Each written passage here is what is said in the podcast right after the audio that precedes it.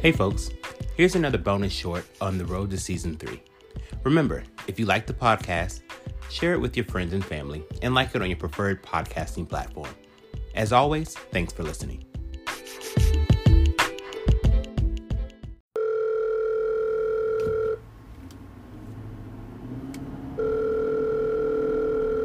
Hey, so how was it? Um, it was interesting for sure. Okay, so interesting good or interesting bad? Paint a girl picture.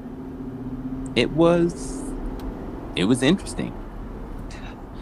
That doesn't sound promising. What went wrong? The guy looked so cute from the picture I saw. Brian is definitely fine. I mean, he has the whole Laz Alonso look-alike thing going for him. But tonight was just not what I had in mind. Tristan, you want to stop being so vague and tell me what happened? Shit, you know I want the details. All right, I'll start from the beginning. So we decided to meet at Cheesecake Factory to eat, and dinner was real cool. I wasn't sure if our conversations in person would be like the ones we had on Jack'd and through text, but they were. Okay, so far so good. Yeah. Then the two drinks Brian had started to kick in, and he got real comfortable. What do you mean by comfortable? He took his shoe off, reached underneath the table, and was using his toes to play with my. my.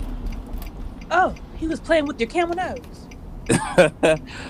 yes, and was saying how he wanted to see it in person.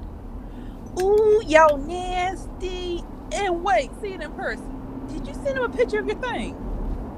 I can't believe I'm about to share this, but yes. Tristan! Judge me later. But right now, I'm trying to tell a story. Fine, but now you can't run for president. I'll live. Although my face wasn't in the shot. Mm-hmm. Anyway, I thought he was doing too much. We were at a booth, and it wasn't like there was a tablecloth hiding the fact that his foot was in my crotch. And I know it's 2007 and I'm gay, but I'm not quite that bold. So I told him to chill. He asked if he offended me, but I told him no, so things didn't get too weird. Okay, but the foot thing is why the date wasn't good? Oh, there's more. After dinner, he asked if I wanted to go with him to his friend's event for a little bit. I said sure, left my car in the Cheesecake Factory parking lot, and he took us to a church revival. a church revival? That's real holy of y'all. yeah. Apparently, his friends started a gospel group, and Brian wanted to support him because it was their first time performing. Cool, I guess. It was definitely something, but unexpected. But I didn't exactly feel comfortable saying I didn't want to be at church. It felt like telling Jesus no. okay. So, as I'm sitting in a pew trying to readjust in the spirit and things, Brian tells me to look at something on his phone. And it's a picture of his bare ass spread wide open. Tristan! At this point in our friendship, why sugarcoat things? okay, fair enough. So he just showed you his ass in church. Yes, and told me if I wanted it, it was mine. And Denise, I was so damn confused. Like my hormones had me feeling one way, and yet I was feeling all convicted. Tristan, if you tell me the story ends with getting some in the church parking lot, I'm hanging up this phone right now. It doesn't. It doesn't.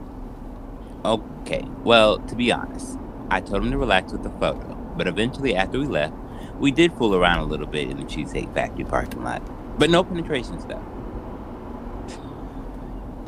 Just wow. Um, will you see him again? Oh no. It's clear that Brian just wanted to hook up, which is fine because it's clear I was just horny.